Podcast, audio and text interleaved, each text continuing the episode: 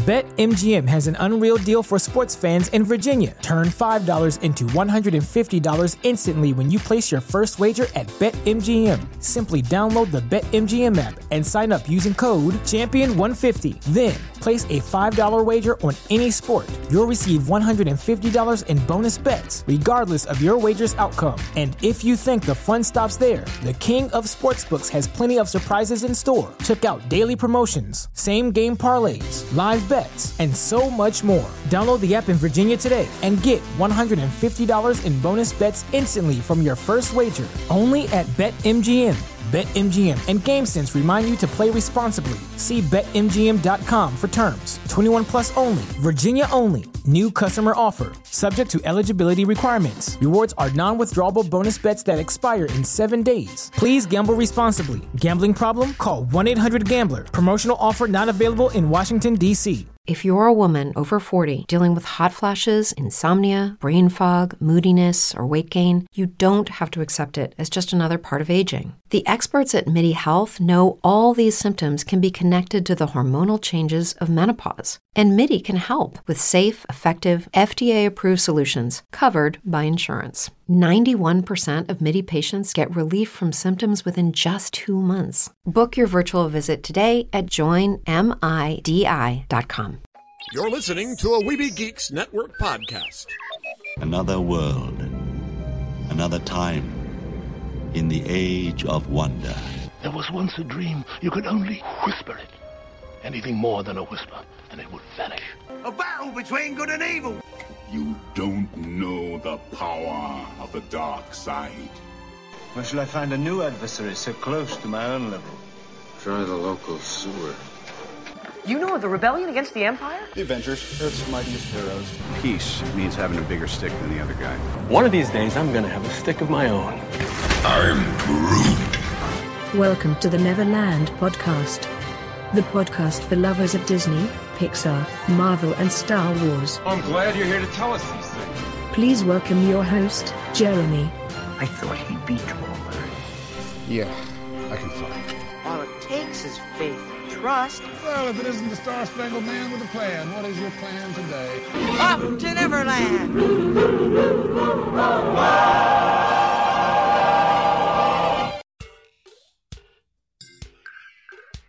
Take your pixie out of your pocket, Neverlanders, because it's time to grab your happiest thought with some of that pixie dust to fly off to Neverland. And of course, it's me again. It is your host, Jeremy the Spider Pan, and flying along with us today is Lost Boy Retlaw, or we like to just call him Eric. Eric Warren. Eric, Eric, Eric, Eric, Eric Warren. Eric Warren. Hi. Hello, Eric. How have you been? I, I am actually doing well. You know what? I finally got to see Civil War last night. Woohoo! What'd you think? Oh, very good. Very good. Extremely good. In fact, I really want to see more. Although, I have to wait till Doctor Strange. although some guy named Steve got into a fight with me, so. wait a minute, what? no, I'm just quoting uh, that very first, uh, uh, you know, stinger at the end. yeah. Oh, yeah. Some guy from Brooklyn. Yeah. Yeah. yes, those were fantastic, and of course, leaving us very excited for an upcoming Spider-Man movie. Very much so. Called Homecoming, which is weird. Well, and here, you know, knowing that we had Homecoming down the road, I found I found it very interesting that one of those uh, code words was Homecoming. Code words? Yes, one of Zemo's code words. Oh yes. Now that's interesting. I wonder if that's going to tie together. I don't know, but you know what? Here we're talking about the past with Civil War. Let's go ahead and let's move on to the future. Oh my goodness! The f- oh yes. Uh, I, I guess I can't talk about what we were just talking about off air. I was thinking of the future. Uh, but yes, we've got a lot of things going on today. This is kind of a video game themed show because Uh, my goodness, uh, there's a trailer for a video game based franchise finally coming to the cinemas. Tetris? Yeah, well, yeah, apparently there's a Tetris movie too, but uh, Assassin's Creed, we're going to go and talk about that in the trailer park. Uh, we also, I have a movie review of Warcraft. Now, there's a very good reason why we can talk about Warcraft on the show, other than the fact that we do like to divulge away from Disney.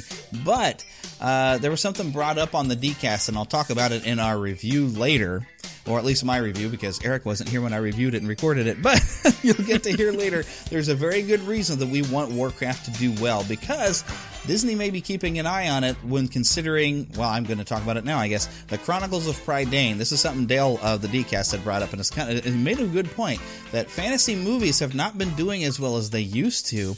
So if Warcraft doesn't do well, then maybe Disney will not make the Chronicles of Prydain. It's a possibility. It's it's speculation, but it's interesting to think about. So makes me want to go see Warcraft again. And oh, that's right, my wife wants to see it anyway. So, but we'll talk about that more later.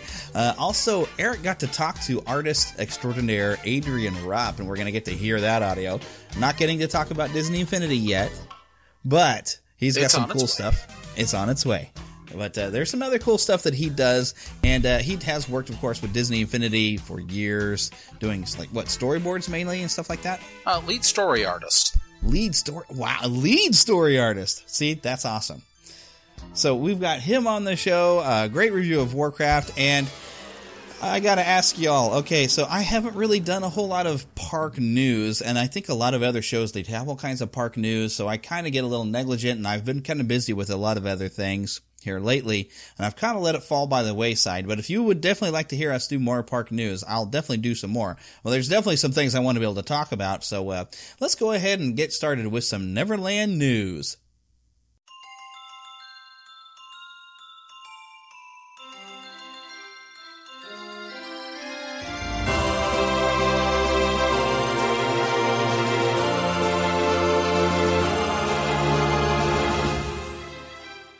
Spanning the Disney and geek universe to bring you the best in comics, toys, movies, and entertainment. This is news from around Neverland. Okay, now I'm I'm probably a little behind on some of these, but uh, I've kind of learned some interesting things. Okay, now Eric, have you heard about this Jungle Book show going on in the in the Animal Kingdom?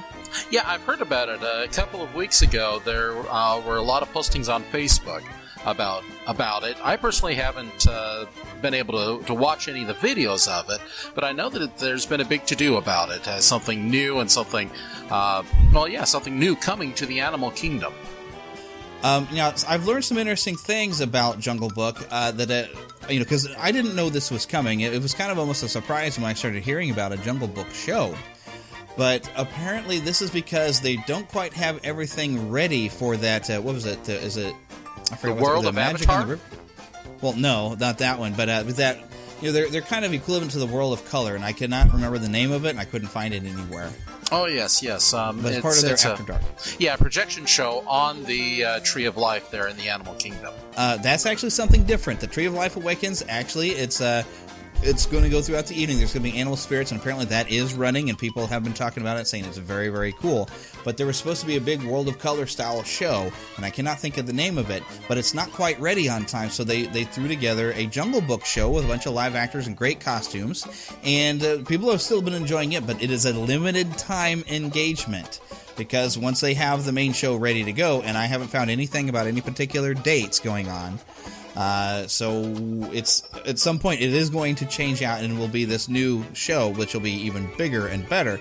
But uh, I think they had, they had done some tests with the uh, the show that's intended there, but maybe something didn't quite go right. I'm not sure what all the details is, but this is the information that I've been hearing is that the Jungle Book is temporary because they don't quite have the show ready, but they wanted to go ahead and have Animal Kingdom running at night, and you know they do have some really cool stuff still going on. Of course, Kilimanjaro Safaris has got some really cool after dark stuff. Uh, I need to go looking for some video because I want to kind of take a look at some of this. But uh, there's uh, some new restaurants. There's a Harambe wildlife party going on with a bunch of like party animal entertainers. Uh, well, they're in quotes with party animals when you look on a Disney's official sites here. so I guess it's going to, of course, costume characters, different animals, uh, really cool stuff going on. So definitely, you know, they, they've gotten full swing here. You know, just because we don't have the Pandora thing open yet doesn't mean they're not doing cool things at night already. Well, and and I know that's been one of the criticisms that Animal Kingdom has faced is that it's not there, there aren't any offerings at nighttime. So certainly this show, and you know, I found the name. It's going to be called Rivers of Light. Yeah, there it is. And uh, you know, that's certainly going to help make this more of a nighttime experience. Right. And it should be very cool. But in, in its place right now is where this this uh, this show for the Jungle Book is called A Jungle Book Alive with Magic, and it's it doesn't have animal uh, costumes or anything like that. Uh, I am going to get some video. I, I I've gotten in league now with Disney to get their direct uh, press releases, and they've released some really great video of it. And I am going to eventually put that up on our news feed. So if you go to NeverlandPodcast.com and click on news, or just go to news.neverlandpodcast.com, I will have it up there this week. There's some other things I want to get up there this week as well. So just be patient, but it is coming. Uh, because the other thing I want to post about is the Fro- the Frozen Frozen has opened at the Hyperion Theater, and apparently people are really digging this. Yes, I've heard the same as well. I'm hoping uh, that I'll have the opportunity to see that coming up on one of my next trips to Disneyland. Yes, and if you can get a recorder in there, we'd love to hear it. I'm going to do what I can. Now, I have heard they're being really touchy about catching cameras. But they haven't done anything about uh, just a little audio device, so I'm sure we'll be okay. Yep, as long as there's no issues with audio devices, we'll be good. Yep, and so everybody can get a, a listen on how that's doing. I've heard that uh, there's at least two cast members playing Elsa, and I've heard opinions that one seems to be a stronger singer than the other, but we don't know. Uh, but I did get some video officially copyright from Disney. Uh, they're calling it their B roll. Uh, that I'm going to post up on our news feed, and as well as some uh, other fun details I found about that. So be looking for that article all about the new Frozen show. Uh, anything that you maybe haven't heard yet, because I know this has already been open for at least a week now.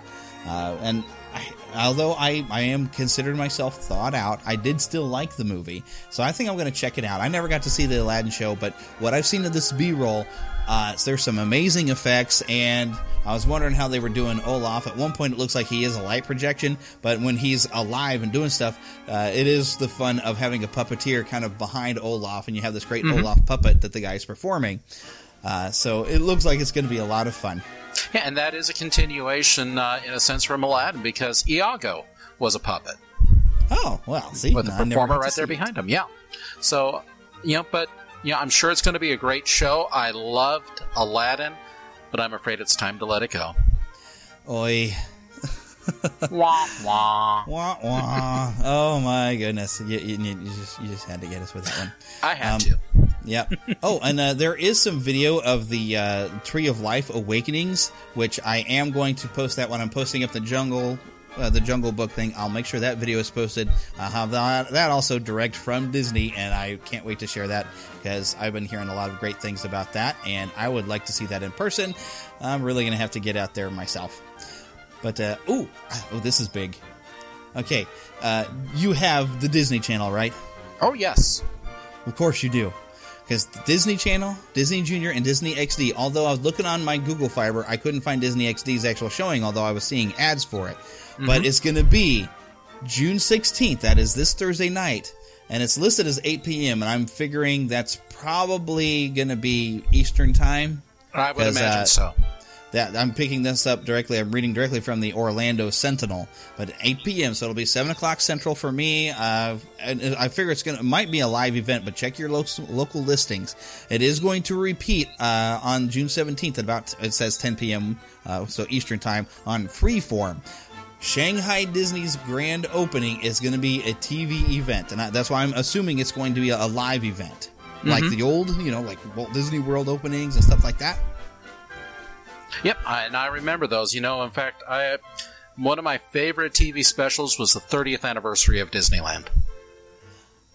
I, I got to find all these uh, anniversaries online. I've found a few, and I haven't gotten to see everything. But uh, and I do have uh, a copy on DVD that I, I created of the original opening of Walt Disney World, but there's so many specials that they used to do, and even one where they had Ernest going and riding Splash Mountain. Mhm. All these things, I I, I want to collect these things. oh yeah, oh yeah, that, just some good classic TV.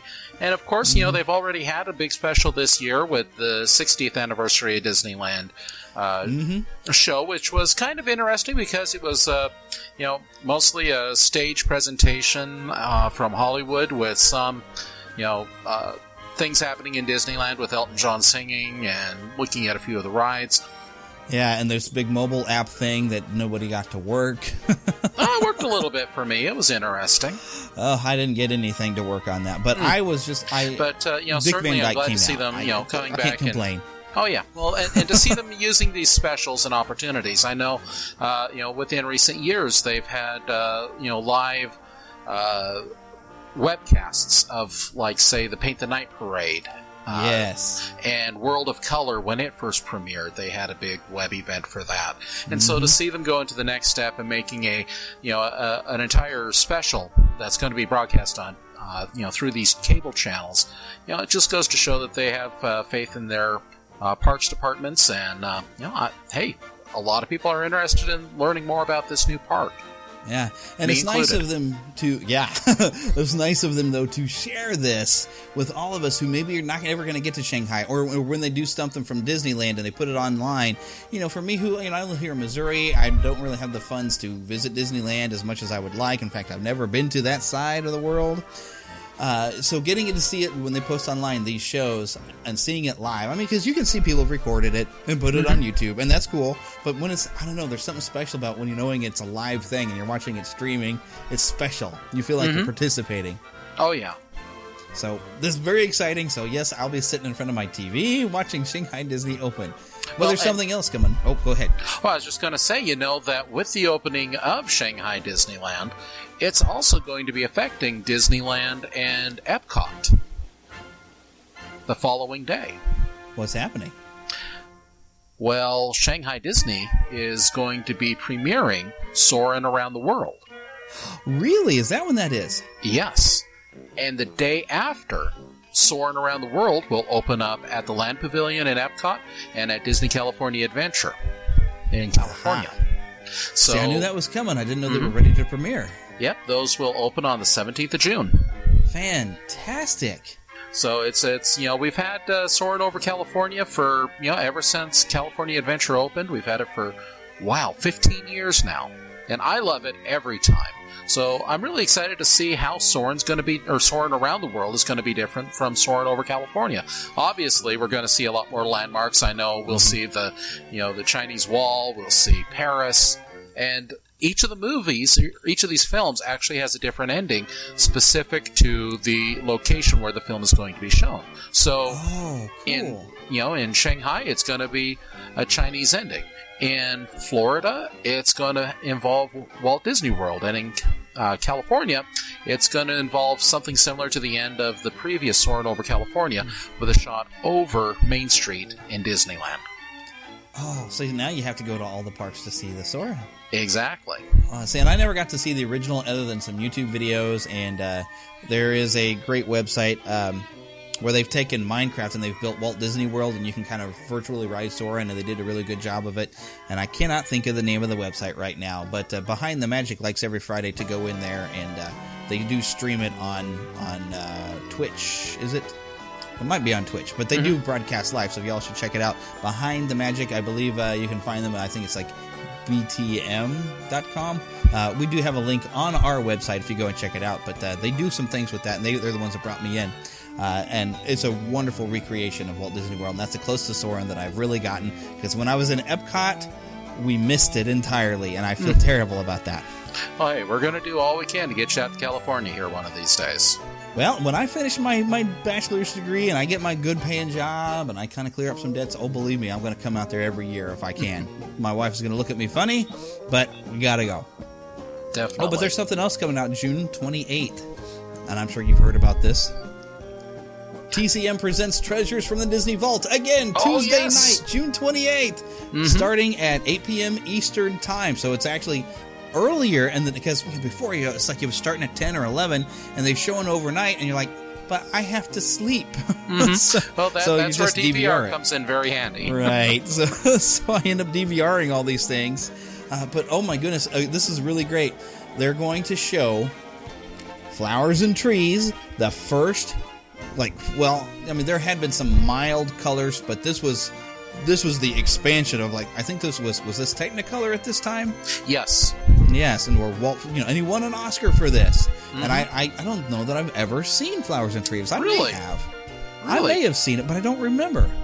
You know, um, it's it's been shown several times on the Disney Channel. It uh, it was featured on the uh, Silly Symphonies uh, two DVD set that uh, was part of the Walt Disney Presents collection with uh, Leonard Maltin. Um, it's you know it, it is what it is. It's it's something I want to see, along with the Pied Piper animated Mhm. short, which I think I did see once, but I very vaguely remember. But then of, of the shorts, and I'm I'm going for the shorts first because I love them. The one of my favorites, the band concert. Mickey's Oh, first appearance in color. I love that cartoon, and I do Mhm. have a DVD of it, but I love it. So I'm excited they're going to show it just because I'm going to sit and watch it again. Any excuse to watch it. And I Well- mean, it's, it's it's such a great classic that they even made a ride in Disneyland, or is it the California Adventure? But either way, there's a ride based off of it. How cool is this? and then a couple other movies. Uh, this is great. Are you a fan of Don Knotts? Oh, of course. Of course you are, because if you wasn't, we would have to reach through the microphone and slap you and say, "How can you not love Don Knotts?" Hot Lead and Cold Feet, which I actually did not realize was a Disney film. Mm-hmm, They're going to show it. It's listed at 2:15 a.m., so set your DVRs because actually where it all begins is going to be with the Parent Trap. That's what will start it off at 8 p.m. Eastern Time, which funnily enough I have never actually seen. This is the old Hayley Mills, not uh, what's her name. We won't even mention her name because she's crazy. But Hayley Mills was always cool. Uh, but this is the original Hayley Mills Parent Trap from 1961, which I haven't seen because my my parents uh, would would rent it, but I didn't care because oh, it's a Disney movie that's not a cartoon, so I didn't really pay attention. I didn't think it was my thing. It took me a while before I actually sat down and watched Mary Poppins, and then of course that one just blew my mind. Mm. Yeah, so. But I've Well- never actually sat and watched The Parent Trap, so Well, make sure you catch the very beginning because it is animation. It's all stop motion paper Yep. animation. I do remember that much of it. But, I think uh, all, the only parts I remember is the two girls, the, well, the two the girl who's actually played by the same girl, go to Mhm. camp, realize they look like each other, and then fight, and then suddenly they're not fighting, and I, that was where I whatever you know. Well, hey, definitely stick around for the Sherman Brothers music. well, of course, With because Let's it's Get the Sherman Together. Brothers, Mhm. yeah. Which I actually do have uh, uh, some copies I got from the library of a Sherman Brothers collection, and I just thought, oh, thank you for letting me check this out of the library and put it on my computer. okay, are there any news items we need to jump into and talk about real fast? Well, let's see. I'm trying to think of anything, and unfortunately, nothing's coming right to mind. That doesn't mean that there isn't anything out there, though. Yeah. Well, this is everything that at least that I have found that I thought was significant that I figured we better mention that uh, hopefully somebody didn't already know about, and this is new for them, so you're very excited to hear it. Uh, but I think it's time to uh, jump into the trailer park. Mama, another gator got in the house. Another gator? Give me that sugar. Come here. Get him, Mama. Get that gator. The Neverland Trailer Park.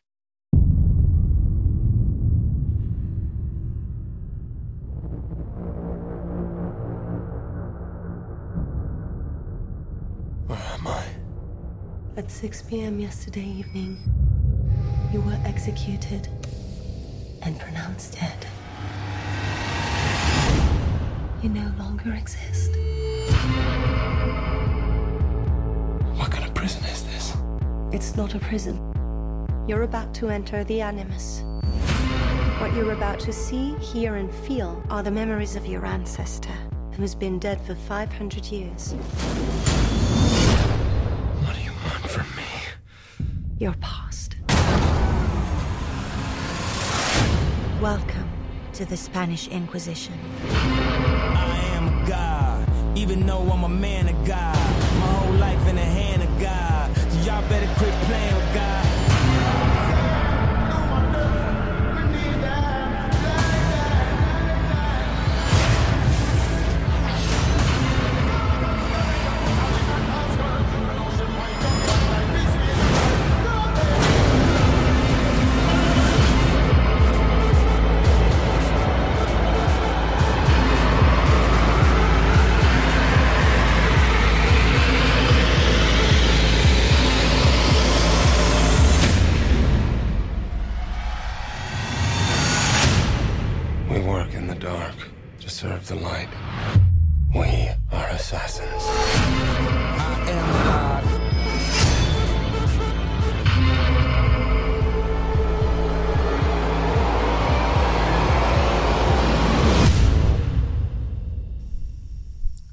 Okay, uh, have you ever played any of these Assassin's Creed games?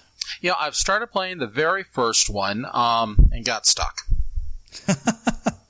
uh, I did see that they were available for cheap if you buy a pre-owned copy in some places. I just Mhm. I, I wasn't going to have time to play it, uh, so I didn't pick it up when I saw it.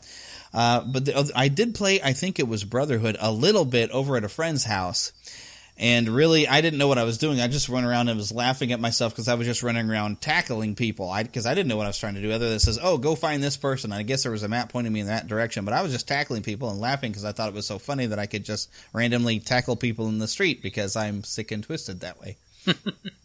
but so now Michael Fassbender is in a movie. Yes, yes, it's good to see Magneto getting some uh, other work.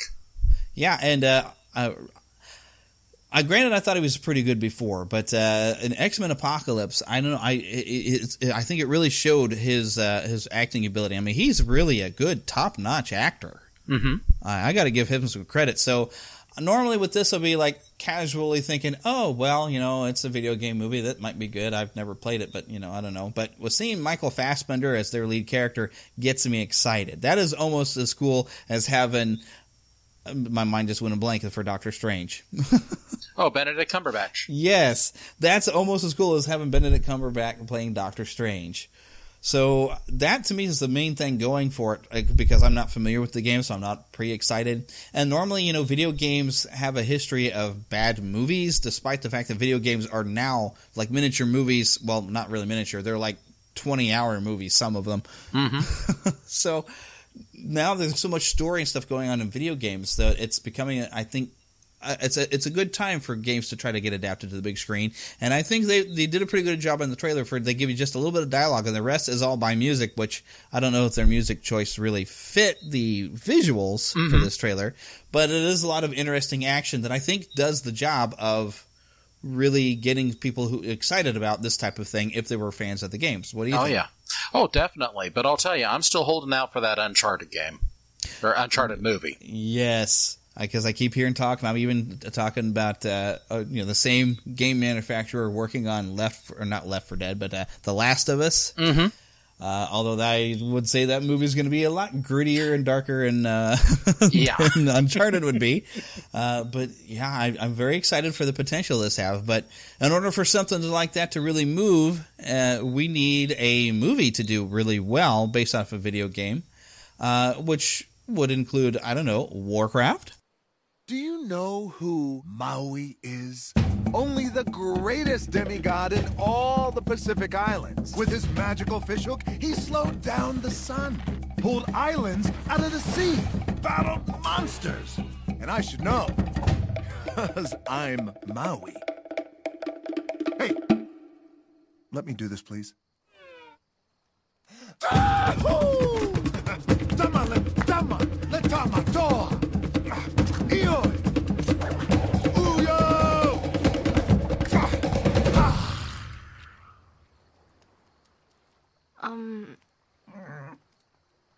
Nothing? Really? What's a demigod gotta do? Oh, explorers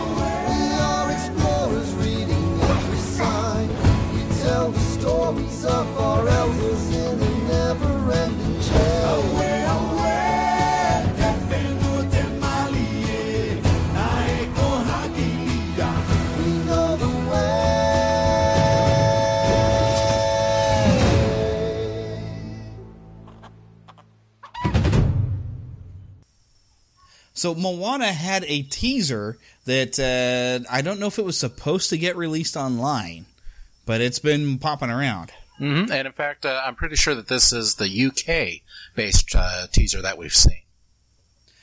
Hmm, could be uh, international there. Uh, Now I haven't. I got my copy of Zootopia. I haven't gotten to look to see if maybe it's on Zootopia on the Blu-ray.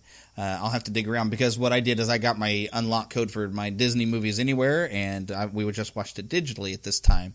So I haven't seen it's on there. Uh, but yeah, the music. Okay, and you were just telling me about this. Uh, there's a musical called Hamilton, Mm-hmm. and Uh, it's the same guy. Yeah, the same composer, uh, Lin Manuel. Ooh, and I've just completely blanked out on his last name. Uh, either, but it's a really well, you know, and the, it looks in the the teaser here that lists uh, about three different people who worked on music, and you get to hear a sample of it in the teaser, and it's really good. Mm-hmm. Mm-hmm. Well, and it's got a good pedigree behind it. Uh, it's uh, directed by Ron Clements and John Musker. You know, they did Mhm. Little Mermaid, they did Aladdin, they did Princess and the Frog. They've got And a great awesome. track record. exactly. Ron and John.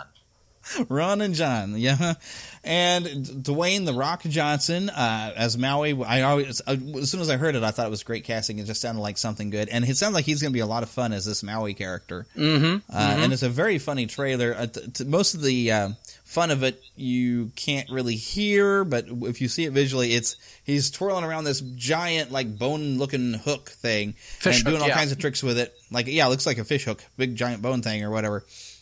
And he does all this amazing stuff with it. Then it cuts over. There's Maui sitting there with this, or not Maui, but Moana sitting there with this pig, and they're just staring at him like, "What are you doing?"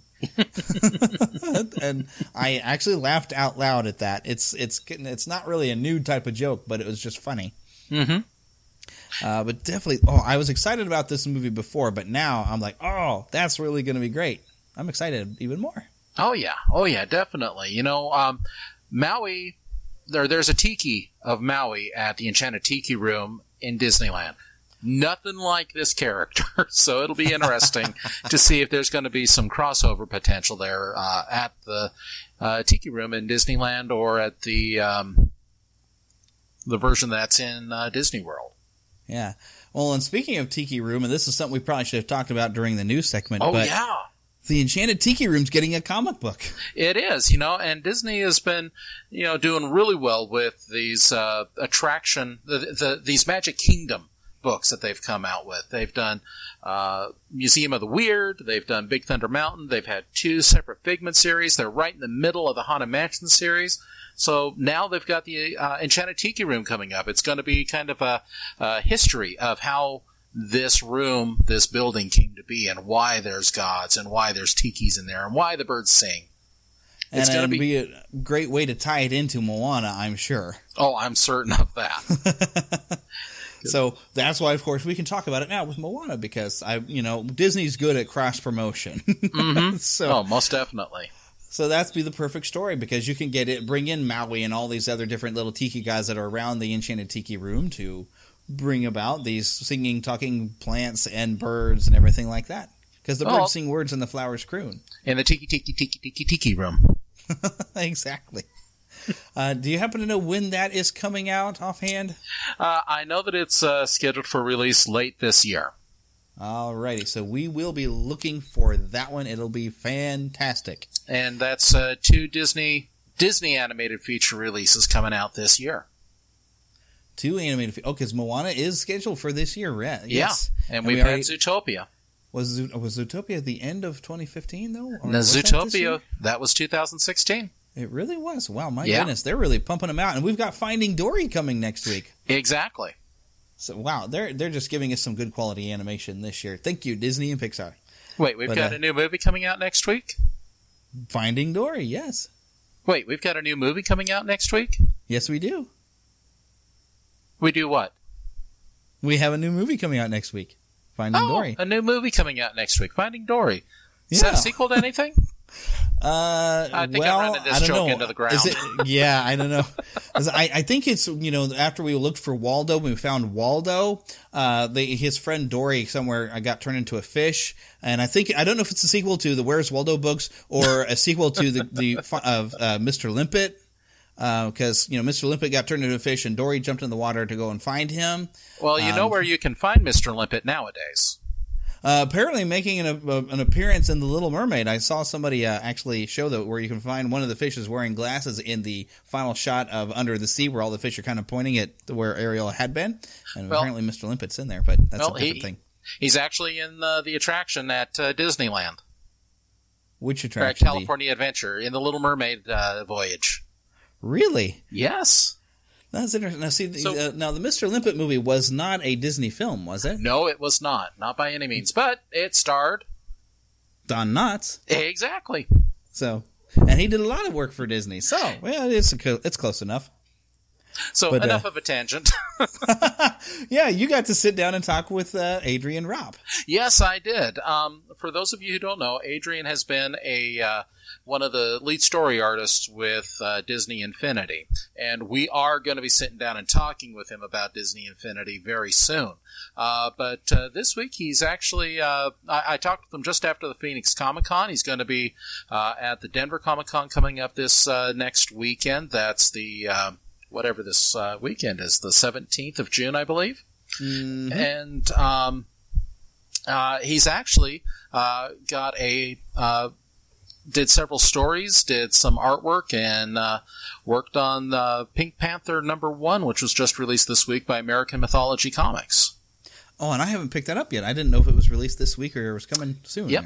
Yep, just I do out. have I do have the number zero. I haven't gotten to read yet from Free Comic Book Day, and I grabbed it just because yeah, I had seen some stuff where he had drawn the cover and stuff. So I was like, "Yay!" hmm But So- uh, you know, the interview. Uh, you know, here we go. Here it is. Hello, Neverlanders. This is Lost Boy Eric, also known as Retlaw, coming in from a car in Phoenix, Arizona. And seated right next to me is artist extraordinaire Adrian Ropp. Adrian, could you please say hi? Hi. Very good. I appreciate that directness. now, uh, Adrian is has been a story artist with Disney for the past eight years. He's also building up a very strong resume uh, in the comic book industry. Uh, Adrian's actually just uh, had a book released this last week, The Pink Panther Number One. That's right. And it's got several covers. One of them is mine. And I have a story inside. All right. Uh, just just so we can have an idea, what does the cover look like?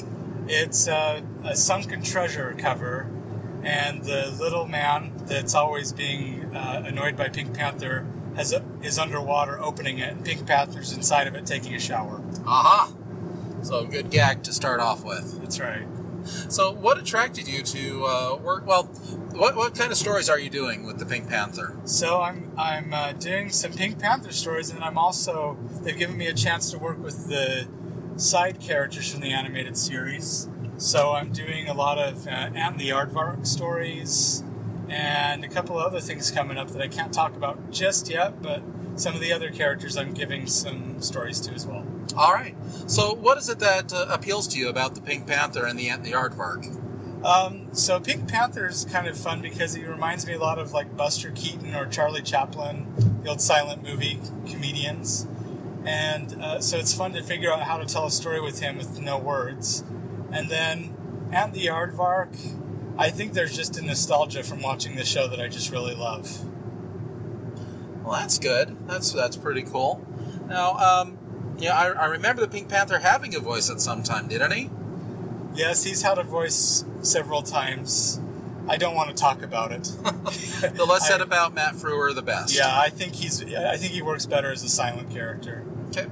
So, and you know, there really is a rich history with you know looking at Buster Keaton and the silent comedies, you know, and just uh, you know with comic book being such a, a visual medium. Yes, uh, it's what, what's great about comics that that is similar to film is that you can find a way using the panels of the comic book to pace the action when you don't use dialogue, so you can actually sort of make it feel like a certain amount of time has passed so that your visual gags can land correctly.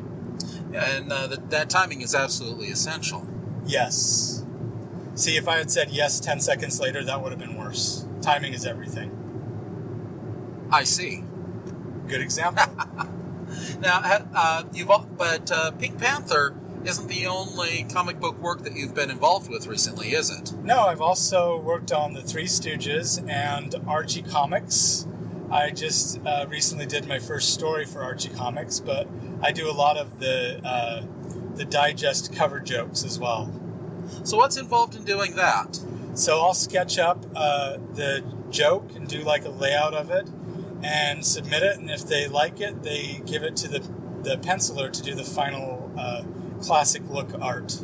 So, um, so who's doing? Who's providing this final art then? Uh, three artists mainly: uh, Bill Galvin, who's a good friend of mine, Dan Parent, who I think most would consider the most prolific current Archie artist, and Fernando Ruiz.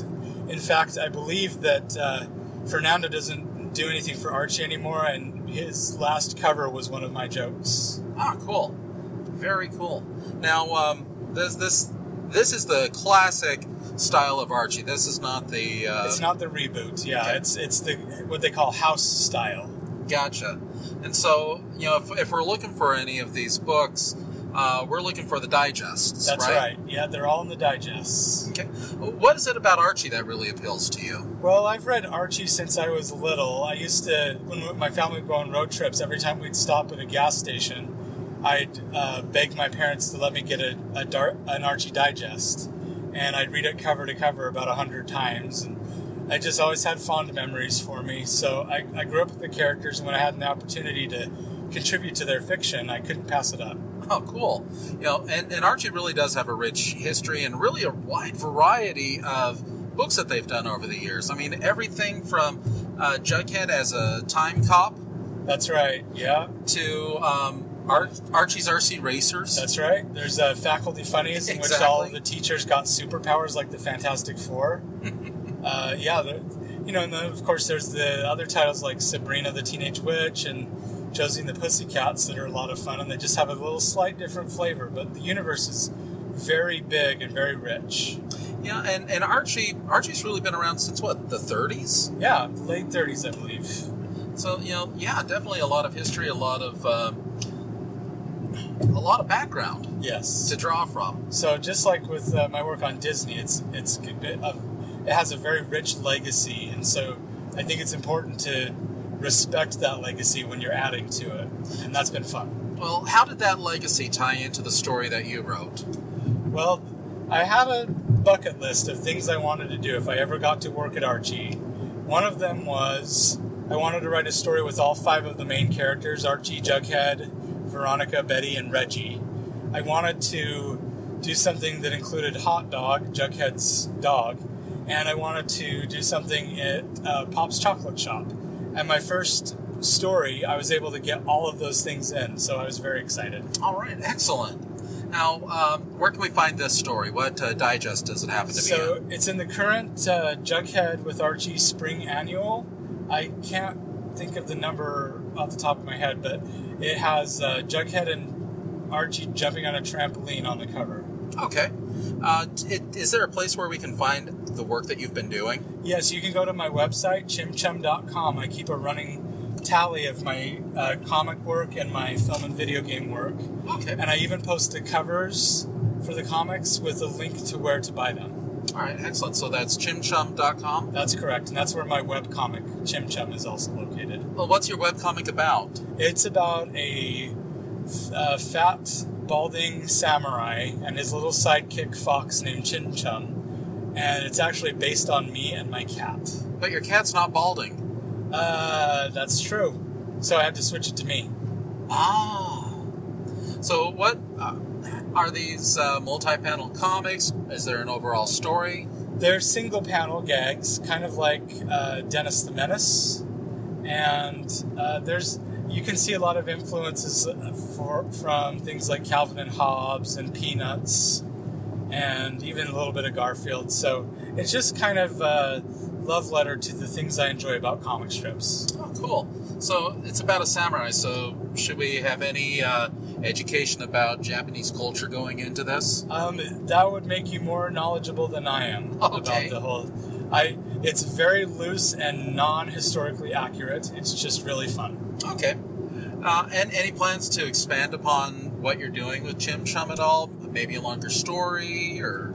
I've worked on a longer story. It hasn't uh, gelled like I wanted to yet. There is a chance. I have other characters that I'm developing into longer stories that are going to feel more like a graphic novel that looks like a Disney animated feature, a hand drawn Disney animated feature. And uh, I don't know where we'll see where we'll go, but uh, Chim Chum just kind of tells me what he wants me to draw, and that's what happens. All right. Now, could, you tell us a little bit about your background? I know that you've been in the animation industry for a couple of decades. That's right. I've just finished up uh, celebrating my 22nd year in the industry. Um, I started on some smaller video game stuff, and I worked on a feature called The Princess and the Pea, which was a musical directed by Mark Swan, who was an old Don Bluth story artist. And then uh, I I did the animation directing for the follow up Velveteen Rabbit, which is a live action animation blend. And after that, I went to go work for Disney Interactive on the Disney Infinity video game series. Hmm, cool. So, why did you choose to become an animator of all things? Well, when I saw the Jungle Book when I was six, I, I thought to myself, I don't know how to do that, but that's what I want to do. And I pretty much just absorbed whatever I could find about animation. It, it wasn't until I was actually working as an assistant uh, for the first time that I realized that the story artist and the directing was more my flavor and not the animation. The animation's beautiful, and I love the acting abilities of all the artists, but it is a lot of work to draw that many frames and keep track of things. And really, honestly, it's a dying art at this point. So, what advice would you give to anyone who would like to get into the animation industry at this time? Um, are you crazy? No, I would say, uh, you know, kind of figure out what part, what parts of that discipline you're really into, and study life drawing and acting, study cinematography, uh, writing. Anything that is about telling a story is a discipline that you can utilize to great effect in an animation career. Okay. Now, uh, are you going to be out and about anywhere anytime soon where people can come and meet you, or how can we find you online? Um, so I'll be appearing next at Denver Comic Con, June 17th through the 19th in Denver at the Convention Center, where I will have a double table for the first time. I'll be selling both my prints and one table dedicated to just entirely uh, framed original art. Oh wow! What kind of art do you do? Uh, a lot of uh, ink and Copic and watercolor characters. I do things that are inspired by my favorite films. I do original characters, just things that I think are cute and fun, and they're definitely all ages appropriate, and uh, they're really great for families. Is there um, any particular characters that your customers gravitate towards? I have a lot of people that uh, really like Wonder Woman and Alice in Wonderland. Those seem to be really popular right now, and Harley Quinn, I think, is popular everywhere right now. So I try to do what I can to make sure they have something. I, and you said that this is family friendly? Absolutely family friendly. I know how to redesign any character so that it's appropriate for a kid. Hmm. I might have a few commissions to take you up on with that one. That's right. I, I'll take them. Now, if the challenge. now if, if someone does want a commission, how can they get in touch with you? The best way is to go to my website, chimchum.com, and there's a link there to go to my Etsy shop where you can order a commission, and the prices are pretty straightforward. Uh, if you don't want to do that, you can find the link to my email address on there, and you can just ask me directly. I'm happy to talk to you about it. So, um, how many items do you have at any given time on Etsy? Right now it's pretty low, but uh, usually I have a dozen or so. And, and are all of these um, like regular commission work? Are they? You, you said something about framed art earlier. They're, they're my books and my webcomic, and uh, mostly original artwork options. The the prints I only do at conventions. Oh, okay. So, um, also, do you have any uh, ways that people can support your work? Absolutely. I just set up a Patreon account, patreon.com backslash Adrian Ropp. And uh, there you can donate a little bit of money to support me each month uh, to continue to make my art. And as a reward, I will send you every month an exclusive 5x7 art print that won't be available to other people. Uh, and if you choose a slightly higher level of donation, you can even save toward a commissioned drawing that I'll do of whatever character you'd like. Oh, okay. Well, that's great. So, um, how, where does where does the level start at? Uh, it starts at four dollars for that level. You get the postcard every month, Mm-hmm. and uh, and then there's a six dollar option. You get two postcards, and they're mailed in a nice envelope instead of just postcard style. And then at twelve dollars, you get the two postcards plus every six months you get a full color character commission, and it kind of just goes up from there. I'm even offering uh, two 30 minute Skype sessions for people who would like to do some tutorials or training about cartooning or story, and uh, or there's also uh, some some video things I can offer, but but essentially it's uh, the prints and upgrades to original art and upgrades to training videos and training Skype sessions. All right, sounds great. Now, um, you know, we we I know a lot of people are, you know, upset with the cl- closure of uh, Disney Infinity.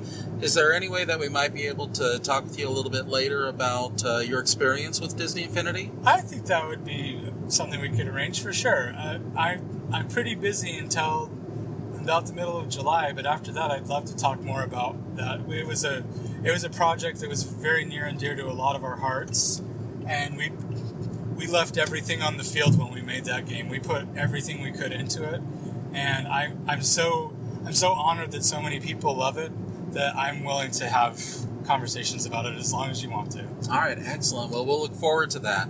Uh, so again, we can reach you through chimchum.com. Do you have any other social media sites? Uh, yes, I do. I'm on Facebook, Twitter, Instagram, Tumblr, uh, Reddit, DeviantArt. But everything you want, well, you can go to chimchum.com and there's a links page right on the front page, and it can take you to any of the social media. Okay. All right. Well, Adrian, thank you for taking time out of your day to talk with us, and uh, certainly invite everyone to go out there and find chimchum.com. And if you can help support Adrian through Patreon, I'm sure that would be greatly appreciated, especially now. Thanks so much. It's great to be here. All right. Thank you. There'll be spectacle, there'll be fantasy, there'll be daring do and stuff like you would never see. Yeah, we're gonna be a movie. Starring everybody and me. Boy, I wish I were you people seeing this for the first time. Kermit, I got a great picture of the chicken. Oh, good.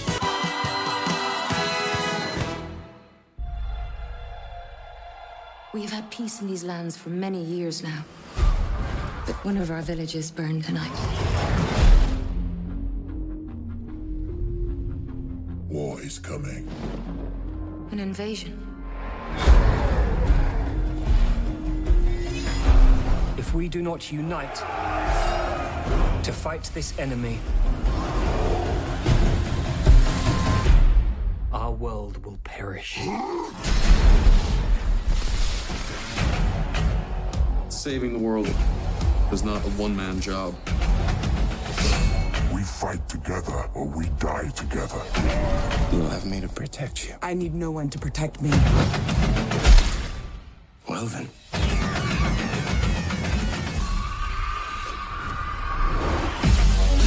They're stronger. Be smarter.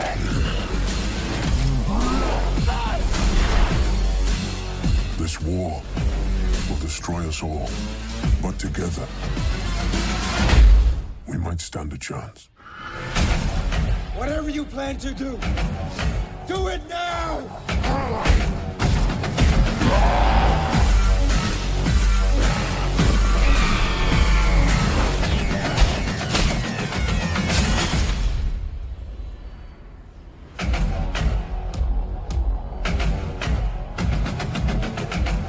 Okay, so I took some time to go see the new Warcraft movie. Uh, before I dive into it, I wanted to get a little bit into the history of the Warcraft game franchise. Now, I do vaguely remember, I mean, it was a long time ago since I first played, uh, I probably played uh, Warcraft 2 first. Uh, but it was basically a real time strategy game. It was, for those of you that uh, maybe never played any of those, but you probably on your phone have played an app that is what we now call base building. Uh, it was similar to that. You would choose either to be orcs or humans. You would build a base. Uh, you would build different types of armies. Uh, you had to have farms to support uh, your troops and your workers. Uh, and it was a lot of fun, and you had different kind of sayings. You know, the uh, orcs would be like, "Ready to work." You know, when you had a worker you just made, and you know they would respond to a command with "zug zug." You know, goofy kind of things. It was a bit silly, uh, and it was a, a lot of fun. I never actually completed anything. I don't know if I really even did much with story mode. It was just mainly fun to to do the uh, single you know player type of things. You know, to, to just have a little map set up where you know somewhere they, you have enemy troops in there, and you would go after them. Uh, but there was a storyline. Uh, it's pretty light uh, the first uh, Warcraft game, uh, and I've taken this directly from the Wikipedia pages. But it says the orcs originated from another world, Draenor, where the orcs, once a peaceful race, gone bloodthirsty from the blood of a pit lord. However, their warlocks remaining aloof devoted their time to the research of magic. The warlocks noticed a rift between the dimensions and, after many years, opened a small portal to another world. One warlock explored and found a region whose, whose humans inhabitants called it Azeroth from which the warlock returned with strange plants as evidence of his discovery. The orcs enlarged the portal until they could transport seven warriors who massacred a human village. The raiding party brought back samples of good food and fine workmanship and report that the humans were defenseless. The orcs' raiding parties grew larger and bolder until they assaulted Azeroth's principal castle. However, the humans had been training warriors of their own, especially the mounted, heavily armed knights. These, assisted by human sorcerers, gradually forced the orcs to retreat through the portal, which the humans had not discovered. For the next 15 years, one faction of orcs demanded that the portal be closed. However, a chief of exceptional cunning realized that the humans, although outnumbered, had prevailed through the use of superior tactics, organization, and by magic. He united the clans, imposed discipline on their army, and sought new magics from the warlocks and necromancers. Their combined forces were ready to overthrow the humans. And that's pretty much where the game picks up, as you have the uh, now newly organized orcs and, of course, the organized humans, and uh, you can kind of control. Uh, and there was kind of a boom of this style of game, really, back in the uh, the kind of mid to late 1990s. I was really a fan of uh, Command and Conquer Red Alert, uh, which back on the old PlayStation, you could connect a couple of PlayStations together with two different TVs, and you could do some multiplayer with your friends on Command and Conquer. Now, I don't know that Warcraft ever made a console game. Uh, Blizzard, of course, has made some console games, but uh, Warcraft, I don't think they've ever done anything on a console that I've ever seen. It's mainly been on PC. Uh, but they they did sell pretty well with Warcraft, and so they did a Warcraft 2. Uh, this is, of course, Tides of Darkness uh, was the subheading on this, with which they did a, a, second Warcraft 2 game. But I think most of it, uh, the storyline is here once again, also from Wikipedia, it says uh, the first war brought the fall of Azeroth following the Orc campaign in Warcraft Orcs and Humans. The survivors of Azeroth have fled by sea to the human kingdom of Lordaeron, and the Orcs have decided to conquer Lordaeron in what is known as the Second War. Both sides have acquired allies and new capabilities, including naval and air units and more powerful spellcasters. In the Second War, the Orcs are successful at first, but the humans and allies take the initiative initiative, helped by two civil wars among the orcs. At the final battle around the Dark Portal in Azeroth, the Alliance exterminates one orc clan and captures the orc supreme commander with the remnants of the remnants of his forces. Hoping to avoid, avoid further invasions, the Alliance destroys the portal. Now, this, like I said, this is the one that I remember playing, and you did have some fun things. You had gnomes that would build these really kind of neat, like uh, like well a blimp kind of a way a blimp with a, like a boat type of thing. You know you had these kind of fun gizmos the gnomes would make uh, and different kind of weapons. You had different ones uh, you'd have elves that you could have on your team and so it, it, became more expansive and this like i said this is the first one i ever played with and i had fun just messing around. Uh, but there is more here uh, through the portal it says after the second war the alliance lost the allegiance of the elves who thought the Alliance had not done enough to defend the Elves' home, and of two human kingdoms which advocated exterminating the, exterminating the remaining orcs rather than keeping them in captivity. One orc clan had, that had fought in the Second War's final battle was unaccounted for. Although the Dark Portal had been destroyed, a tear in reality hovered over the ruin. A few years later, the portal and rift were hidden by a strange darkness, and there were the sounds of hundreds of warriors rushing away through the rift, followed by shrieking dragons, and finally by the repeating phrase, We will return. When the darkness lifted, Alliance scouts found the ground around the portal trampled to mud. Apparently, the elusive Orc clan had escaped to their race's homeworld, Draenor. The greatest orc shaman led an army from Draenor into Azeroth, apparently hoping to steal magical artifacts with which to f- create further portals. The Alliance, expecting an attack, sent through the portal an army led by the Alliance's supreme commander. Its greatest heroes and the mage who had destroyed the Azeroth portal, it seems they destroyed the counterpart of the Azeroth portal, but it is not known whether they force escaped from Draenor. Well, then you had a Warcraft 3 game, which I never got to play this one. I did see a little bit of a story mode. It uh, seemed to change up some of the gameplay, uh, but like I said, I didn't ever play it. I just saw a little bit. Uh, in Warcraft 3, it takes place in the fi- fictional world of Azeroth, like the other ones. Uh, several years before the events of the games, a demon army known as the Burning Legion, now this is important, uh, intent on Azeroth's destruction, corrupted a race called the Orcs and sent them through a portal to attack Azeroth. After many years of fighting, the Orcs were defeated by a coalition of humans, dwarves, and elves known as the Alliance. The surviving combatants were herded into internment camps, where they seemed to lose their lust for battle. With no common enemy, a period of peace followed, but the alliance began to fracture. The events of Warcraft 3 offer occur after a time skip from Warcraft 2. This period was originally intended to have been documented in Warcraft Adventures, but that game was canceled in mid development. Uh, and I'm finding some similarities from here uh, to the film, which I'm going to talk to in a bit. I just thought it would be helpful to get into some of the story of the games. Uh, but here's a, a really long section about the plot of Warcraft 3 the game's plot is told entirely through cinematics and cutscenes, with additional information found in the Warcraft 3 manual, which a lot of these games did that, like Diablo, if you ever played that on the PC, and probably Diablo 2 and 3. I didn't really get a hold of those ones. But there was these long stories that you could sit there and read that manual, but after a while you're just like, can I just play the game now? Uh, so I never actually read the whole thing with Diablo.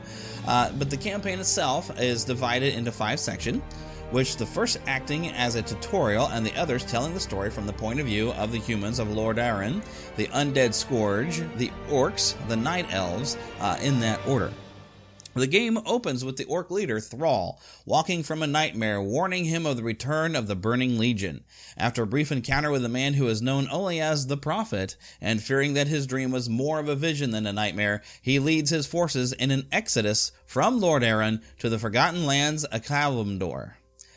Meanwhile, the paladin and prince of Lordaeron, Arthas, defends the village of Stronbrad, Brad, well, probably Strawnbrad, from demon-controlled orcs. He then joins Archmage Jaina Proudmoore, who aids him in investigating a rapidly spreading plague which kills and turns human victims into the undead. Arthas kills the plague's originator, Kel'Thuzad, and then purges the infected city of Stratholme. Yes, these names are crazy. Uh, Jaina parts ways with him, unwilling to commit genocide or even watch him do so. The Prophet, after previously trying to convince other human leaders to flee west, begs Jaina to go to Kalimdor as well.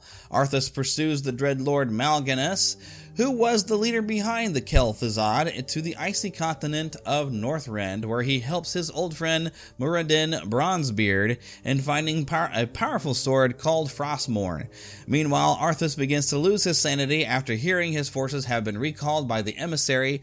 Unwilling to return, he has mercenaries burn his own ships to prevent his men from retreating, then betrays the mercenaries and his men, kills them, much to Muradin's disgust. Arthas and Muradin eventually find Frostmourne.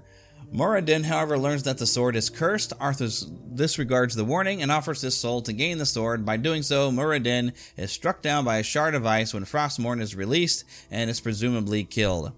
Arthas supposedly kills Mal'Ganis and abandons his men in the frozen north as his soul is stolen by the blade, which was later revealed to be forged by the Lich King.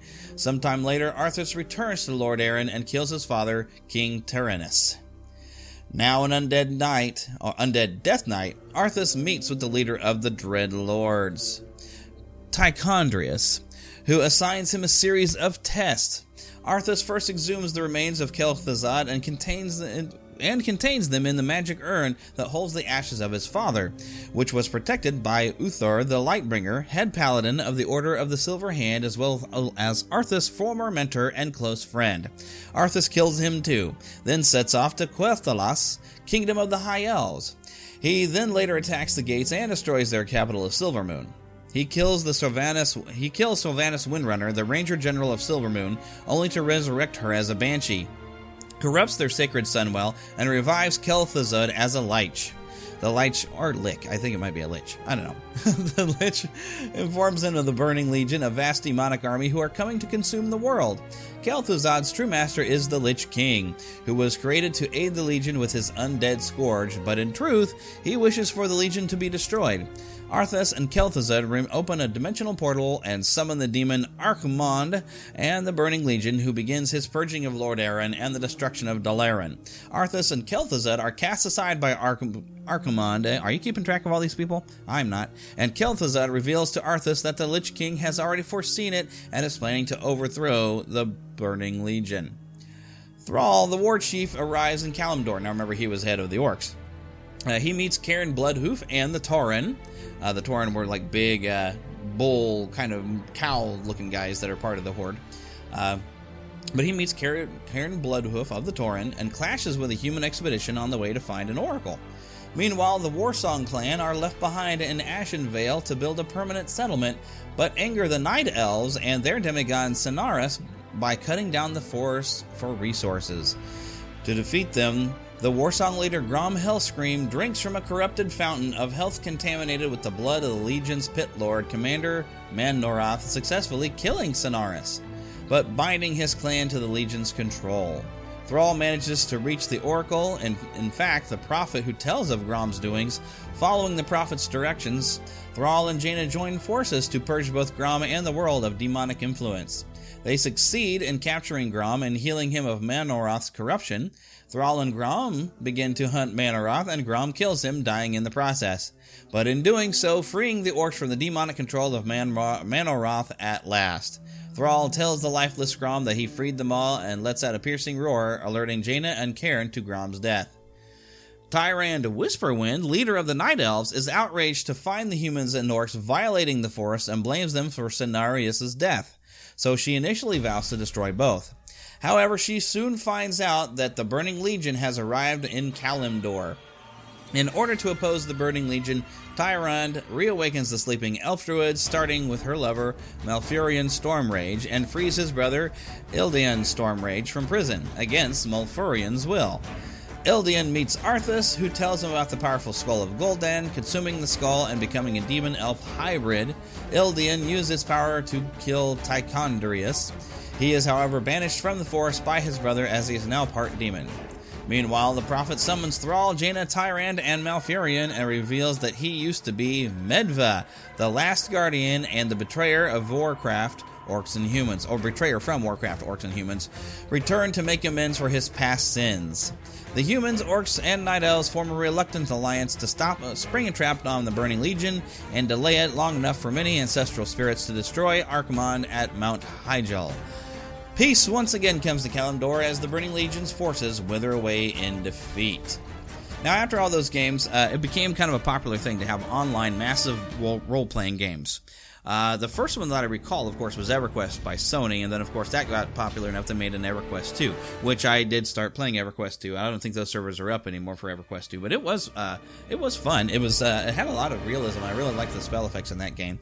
Uh, but from there, a friend of mine got me a copy of World of Warcraft, and I did play with that. Most of my playing though with World of Warcraft has been on outside servers that uh, people are not really supposed to do, but there there are servers out there that you can get away from Blizzard to save yourself the monthly fees. You don't get a lot of the benefits of some of the newer expansions and stuff like that, but you know you can save money. You can still kind of play the game. Although the one server that we used to play on. Um, it really didn't have a whole lot of people on it, so you were kind of running around by yourself and you couldn't really form big groups. I was actually more fond of City of Heroes, uh, which I kind of came into that one fairly late, but I used to play on the main servers. Uh, you know, you, on City of Heroes, you could create superheroes, and you were defending a city. And I got part of a large alliance because you, you could form super teams, and then all your super teams could form together to form one massive alliance. And I was part of one, and we'd go on you know big missions, and you know you, we'd have twenty to thirty heroes going fighting some great massive villain and doing all these great fun things. I was having a great time, and then the massive alliance broke apart, and everything just shattered, and it just wasn't fun anymore. I mean, it was still cool that it was a superheroes thing, but I was kind of out on my own. I didn't have uh, my people that I was talking to and teaming with, and uh, so part of the fun, I guess, though, of the online gaming is being able to play with other people. But of course, so World of Warcraft, the online role-playing game that Blizzard came around with the uh, with the uh, Warcraft world of Azeroth, and of course, you know you could choose whether to be uh, you know an orc, an elf, or you know all these different races, and whether you want to be part of the Alliance or part of the Horde, and the continuing battle between orcs and humans. Which some kind sometimes getting together, and of course the Lich King is uh, is still part of it. Um, I don't know who actually was, the king in this one. It's been a long time since I've played any of this, but uh, this is where you know the, the popularity really built for this, and where now finally they have a feature film where Blizzard Entertainment actually has you know stepped in to uh, help make this film, uh, to of course guide it, I guess, and of course it's being released by Universal. Now, when I got into this film, I, I when I first heard of it, I thought, oh well, video game movies are hardly ever any good, and this I can't expect this to be that great. But then I first saw that trailer, that that very first trailer, and I believe I did talk about it here on the Neverland podcast.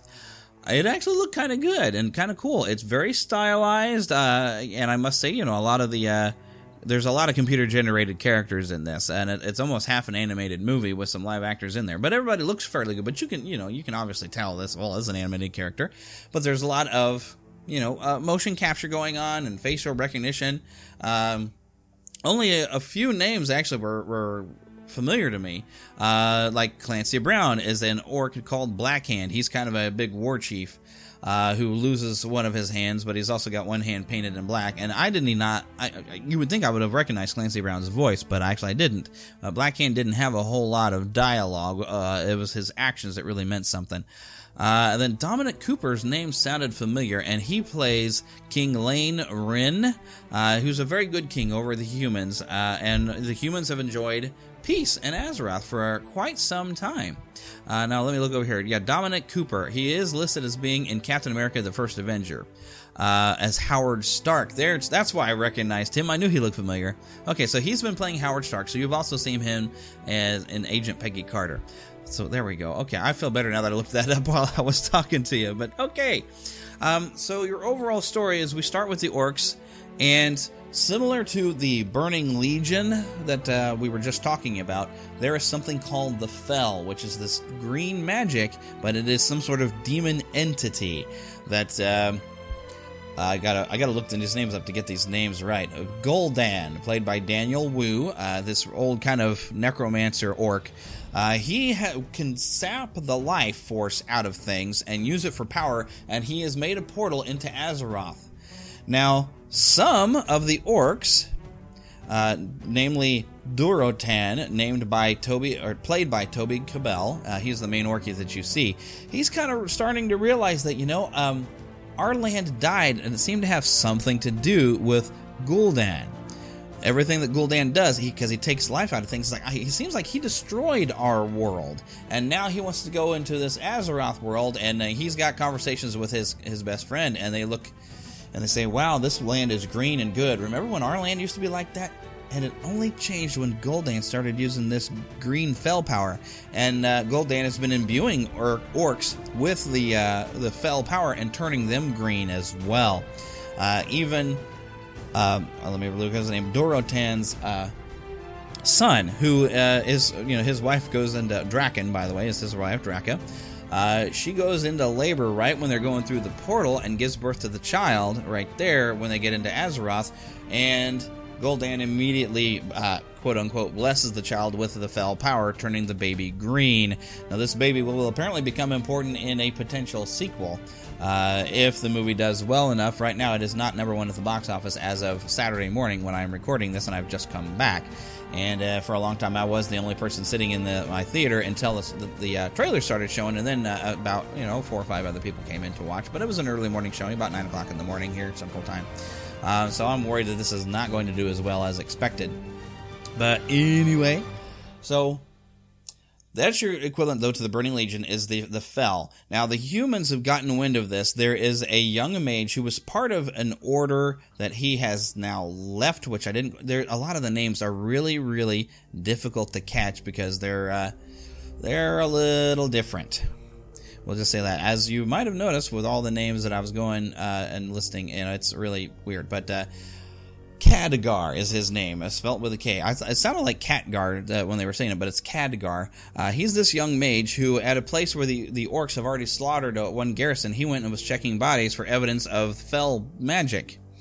Uh, and of course, he goes and uh, meets up with another human, Anduin Lothar, who's sort of our main human, uh, and is trying to tell him, hey, we need to summon the Guardians. And then, of course, only the king can summon the Guardians, so they go to King Llane, uh, king over, a, over the realm of Stormwind, uh, with the main human areas, and to go and summon the Guardian, the Guardian, which, by the way, remember when I talked about Medva?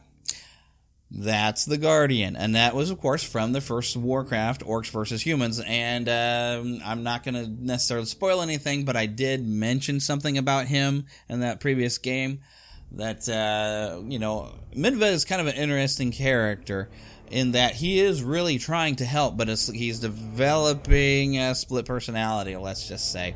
And so, if you're a fan of the games, you're going to have probably seen it coming. I didn't really see it coming because I've only played a little bit, and I never completed any story modes. But you know, slight spoiler warning there, but uh, it's really not going to spoil much uh, because it is early on that. Uh, well, okay, I won't say. Just because I don't want to step too far in there, because I want you to go see this movie, because I did have fun with this film. The look of it is good, the style is good, lots of action, good, uh, good kind of drama type of things. A uh, bit of a tragedy at times. Uh, you know, there's uh, a lot of things that kind of happen, a lot of tragic things, a lot of death. Um, but with some of the orcs realizing though that this fel power is bad and has destroyed their world, and now he's just coming to this other one, he's going to destroy it. They start thinking, well, maybe we need to kind of work with these humans because we can't stand up to Gul'dan ourselves. We need the help of some humans, and it's in their interest to save their world as well. So maybe we can bring peace between us, we can save this world, and we can all live here together. That is the goal they set out with. Now, I won't say how things go from this point because, like I said, I want you to go see it. But it was very entertaining. Lots of great battle th- uh, scenes. Um, really good character development, pretty much an ensemble cast. I have seen some bad reviews on this already, uh, but that's because you know it's not Lord of the Rings caliber of story, but it is better than those Hobbit movies. Not better than the Hobbit book, perhaps, but better than those Hobbit movies. I thought because I the Hobbit movies I was really disappointed on. This I actually just had a good time with, and it was fun. The spell effects were really cool. Uh, I, they did a lot to kind of try to include people who maybe not be familiar with the games, but I think it's more helpful if you are familiar with the games or have played them. But you can still understand sort of what's happening if you're walking in and you didn't have a clue about this and you're just going, oh, look, a fantasy film. Uh, you're still going to enjoy it, uh, and you won't see some twists and stuff, I guess, coming. that were people who are familiar with more of the story of Azeroth, you know, in the lands of Warcraft. But I did have a good time, uh, so I definitely recommend it. Uh, I can't think of any more that I really need to say about this because I don't want to really give away any plot points because a lot of different things happen. There's a lot of interesting characters. There is a uh, a woman uh, who is half uh, she's Garona, which means cursed in Orcish.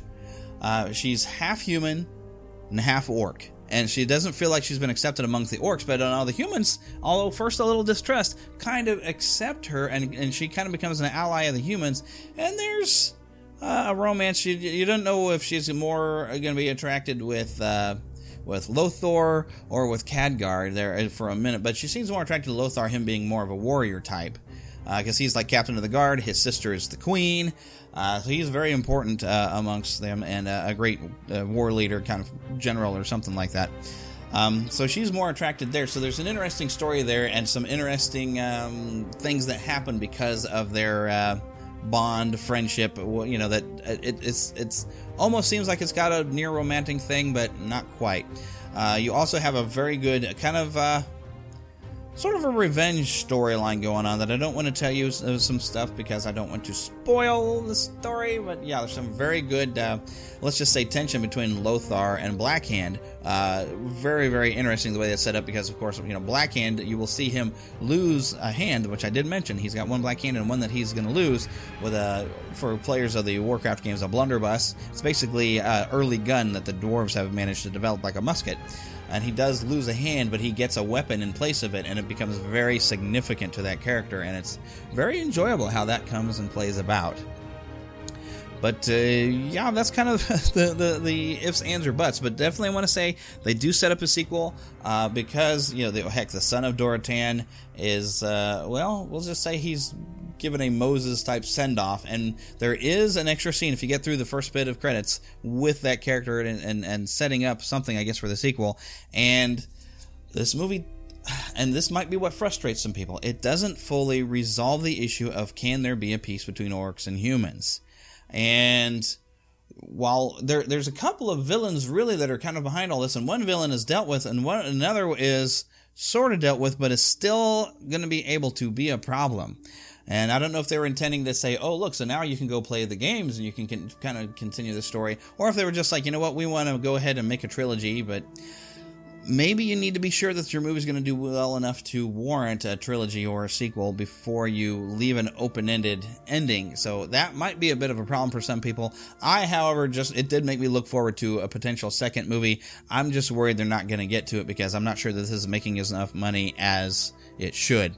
Uh, but this does raise some concerns because uh, now I'm going to uh, look this up real quick because I want to get this directly here from the source from Variety, where Disney acquired the rights to a book series by Lloyd Alexander called The Chronicles of Prydain. Uh, I have read these books. I do own copies of them. They're very, uh, you know, I'd say young adult, maybe a little, maybe a little younger on that. And it was based around some Welsh mythology and it was published 1964, from 1964 to 1968. And basically, you're following around Taran, uh, who's an assistant pig keeper, and uh, the, this is where the movie The Black Cauldron was based. Uh, it's actually they put two books into one called the uh, the Book of Three and the Chronicle and the Black Cauldron.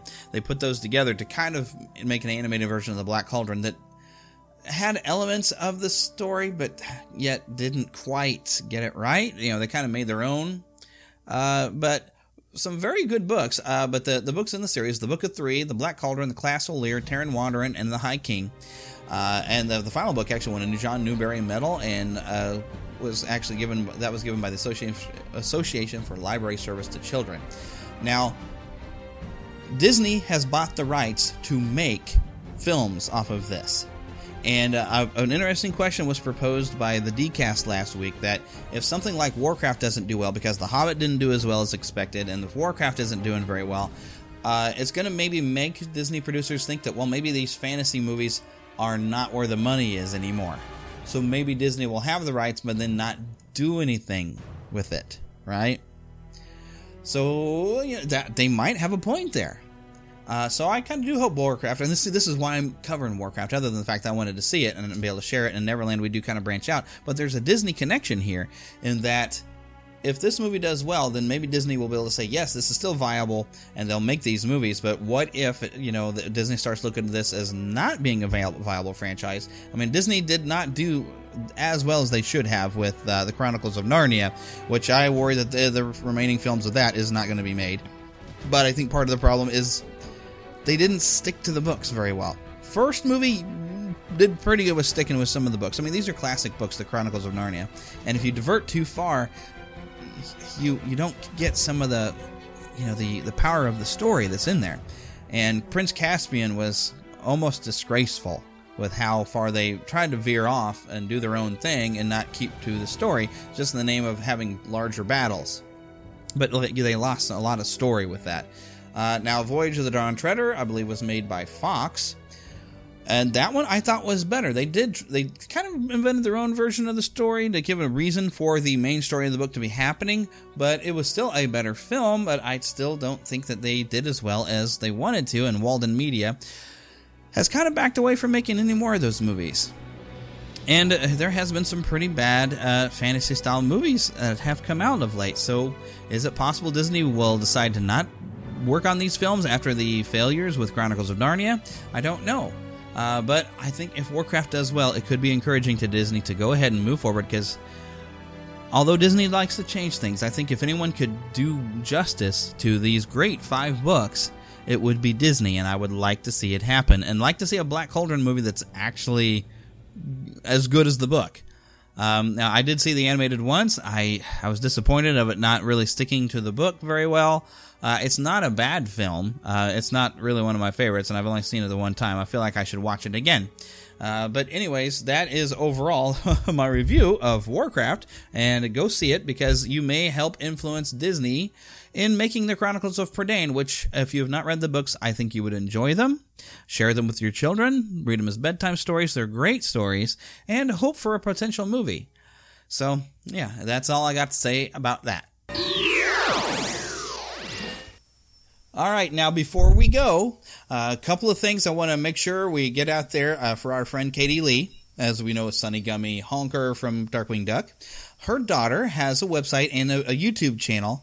Uh, her daughter has is type one diabetic, and she started, I guess, originally working on what was going to be a book, and she started taking photos of children with type one juvenile diabetes, and to just kind of show that everybody that they're they're not alone. You know, the the face of it is is very diverse. So, so it affects so many people. Mhm. And uh, if you look on YouTube for Your My Type, and I believe the website is is Your My Type One uh, with the the number one.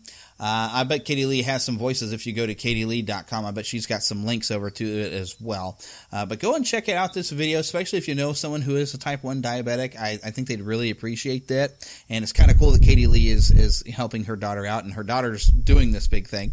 Uh, but also, I needed to clarify something. Katie Leigh was talking about being at a my Little Pony convention in Chicago, and I she said June, but she, what she really meant was July.